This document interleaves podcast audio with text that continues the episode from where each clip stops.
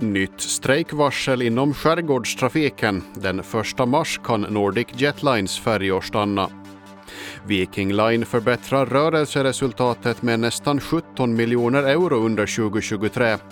Och idag var sista rättegångsdagen i den misstänkta muthärvan där ett åländskt företag är inblandat. Det här är Ålands nytt fredag, i studion Rasmus Karlsson. Ja, igår torsdag lämnades ett nytt strejkvarsel in för Nordic Jetline Finland, alltså N J L. Och det var från Finlands sjömansunion, Finlands skeppsbefälsförbund och maskinbefälsförbundet. Orsaken till strejkvarslet är att nuvarande avtal upphör den tjugonionde februari och N J L har vägrat att inleda nya förhandlingar med facken. Om inte parterna kommer överens om ett nytt avtal så bryter strejk ut den första mars klockan sex allt eftersom fartygen ligger förtöjda i hamnen. Strejken gäller för de fartyg som körs av N J L i den åländska skärgårdstrafiken. Facken ljuger och det finns ingen anledning till strejkvarslet. Ja, det menar Oskar Berntsson som är direktör på Nordic Jetline. Det är det andra strejkvarslet riktat mot bolaget på endast tre månader och Oskar Berntsson säger att han är fullständigt förbluffad och förvånad över sjöfackens varsel. Han nekar till att bolaget skulle ha vägrat att inleda förhandlingar. Facken ljuger. Det finns ingenting att förhandla om. Det är de som vägrar att komma med förslag, säger han. På frågan om vad facken skulle ha för anledning att ljuga svarar Berntsson: "Jag har inte en aning om saken, om det är politiskt motiverat eller vad det är", säger han. Han beskriver situationen som sjuk då han menar att bolaget inte sagt nej till någonting och att de accepterar vad facken än säger. "De måste dra tillbaka sitt misstag. Det kommer inte bli någon strejk. Det finns inget syfte. Vi har inte alls instigerat till någonting så här", säger han och fortsätter: "Med den här inställningen kan de komma med ett strejkvarsel om vad som helst. Om mjölken är slut i kafferummet", säger alltså Nordic Jetlines direktör Oskar Berntsson. Fackförbundet Sjömansunionens ordförande Kenneth Bondas, han är förvånad över anklagelsen om att, om att facken ljuger och menar bland annat att hela situationen är en följd av poli- politikernas dåliga styrning av privatiseringen. Ja, det var, det var ju ett konstigt uttalande att, att bör, bli beskylda för, för att börja ljuga också i den här situationen. Det är ju så att, att när kollektivavtalen går ut så ber ju fackföreningarna om förhandlingar och normalt så kommer ju arbetsgivarna med i förhandlingar. För vi behöver ju också få löneökningar dit. Så det är det som är problemet, att om inte arbetsgivaren kommer på plats och vill förhandla med oss så kan vi ju inte förlänga eller förnya kollektivavtalen utan förhandlingar.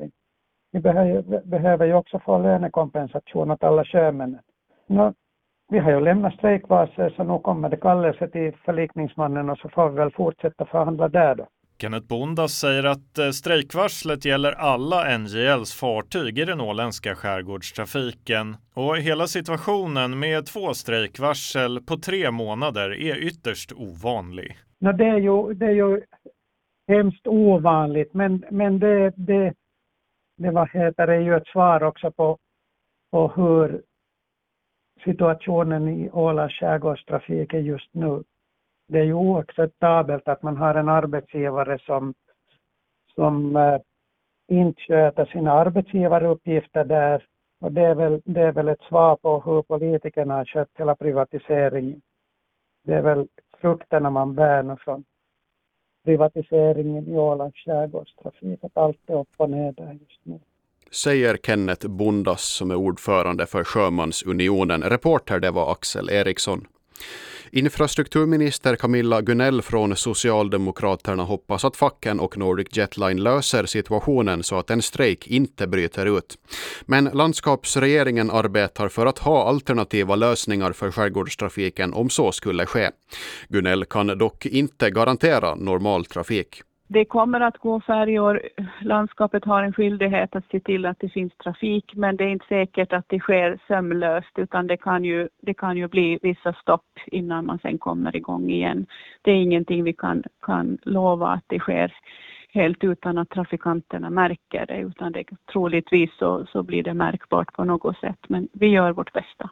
Men om det blir strejk, blir det då fråga om avtalsbrott för Nordic Jetline? Enligt avtal så, så ska de sköta trafiken i enlighet med avtalen.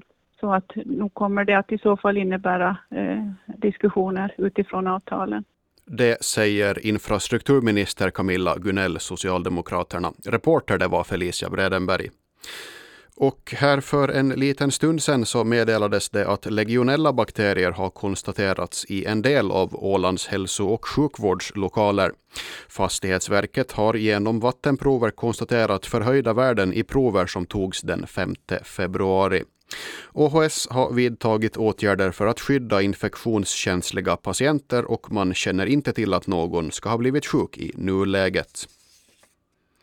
Och så har vi några näringslivsnyheter. Under fredagsmorgonen presenterade Viking Line sitt bästa resultat sedan bolaget börsnoterades för nästan trettio år sedan. Rörelseresultatet uppgår till hela femtiofem miljoner euro trots att omsättningen minskat en aning. Rederiets vd Jan Hanses säger att kapaciteten på marknaden nu anpassats till en nivå som möjliggör vinster. Samtidigt lyfter han fram rederiets satsningar på huvudrutten mellan Åbo, Åland och Stockholm som en förklaring till de fina siffrorna. Sen är det ju klart att när vi har Gloria och Grace på Åbo-linjen så har det ju nog faktiskt, eller så har det ju bidragit väldigt bra till att etablera oss där, så, så vi för tillfället nog har över sjuttio procents marknadsandel. Vi har ju eh, under de senaste åren noterat att också Finnlines är på motsvarande linje. De har ju li, lite andra hamnar men, men i alla fall försöker, försöker komma in. Hur, hur ser du på den konkurrensen? Ja, hittills har vi ju nog inte störts av dem dess vidare som, som jag sa. I den här marknadsandelen på sjuttio procent så räknar vi in också Finnlines, så, så att eh, deras konkurrensen från deras del är, är ju nog närmast på fraktsidan. Men där har vi också en fördel i och med att vi går in till Stockholm. Eh, så det finns, eh, ja, det, fin- det finns ett segment av marknaden som vill in dit, komma in dit på morgonen, och det, de betjänar vi. Det säger alltså Viking Lines vd Jan Hanses med anledning av det rekordresultat som presenterades idag. Reporter Fredrik Sonck. Och Andelsbanken för Åland ökade vinsten med drygt hundrafyrtioen procent under tjugotjugotre jämfört med tjugotjugotvå. Räkenskapsperiodens vinst blev drygt sju komma nio miljoner euro och tjugotjugotvå var vinsten knappt tre komma tre miljoner. Under året ökade antalet ägarkunder med drygt tvåhundra till nio tusen tvåhundrafyrtionio kunder. Räntenettot det ökade under tjugotjugotre med sextiosju procent till elva komma sju miljoner euro och bidrog till uppgången. Eftersom resultatutvecklingen var stark har Andelsbanken för Åland beslutat att höja O P-bonusen med fyrtio procent och de har även beslutat att inte ta ut några månadsavgifter för dagliga tjänster av ägarkunder under hela året. Idag var den sista dagen i rättegången i den stora misstänkta muthärvan med koppling till Akademiska sjukhuset och Karolinska universitetssjukhuset i Sverige. En av de misstänkta är vd för ett åländskt företag. Emma Engqvist rapporterar från Attunda tingsrätt i Stockholm. Alla parter hävdar fortfarande att de inte har gjort sig skyldiga till brott, och åklagarna har inte sagt så mycket alls utan mest kommit med repliker på försvararnas anföranden ibland.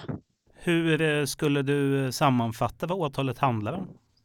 Ja, men det handlar då om en muthärva som har pågått på Akademiska sjukhuset i Uppsala sedan tjugofjorton, kanske tidigare, men det här åtalet tar upp mutorna sedan tjugofjorton till tjugotjugotvå. Och det var då S V T:s Uppdrag granskning som först uppmärksammade det, och sen har det alltså gått till domstol. Och det är under flera år som den här tidigare verksamhetschefen vid Akademiska har tagit emot mutor av flera företag, och då bland annat av det här åländska företaget. Och det åländska företaget är åtalat för grovt givande av muta Eh, och bland annat så ska man då ha skickat så kallade luftfakturor, eh, alltså osanna fakturor där pengarna egentligen har gått rakt ner i verksamhetschefens egen ficka. Och sen har man gjort procentutbetalningar där det åländska företaget har fått betalt av Akademiska sjukhuset och sen har verksamhetschefen krävt sju procent till exempel av det då. Um, och försvaret tryckte idag på att den åländska vdn inte har haft uppsåt till brott och att de här procentsatserna då egentligen är goodwill. Det vill säga att det åländska företaget då skulle ha gett fem till sju procent av pengarna i ren välgörenhet för att utbilda avdelningens personal vid sjukhuset. Och det var alltså reporter Emma Engqvist där i samtal med Johan Ågren, och dom i målet det faller inom två veckor från och med idag.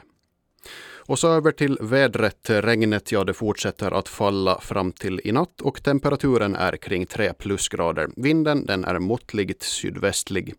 I natt sjunker temperaturen något och regnet kan övergå till snö. Från morgonen så utlovas däremot uppehåll men fortsatt mulet väder under lördagen och vinden vrider till nordväst cirka åtta meter per sekund.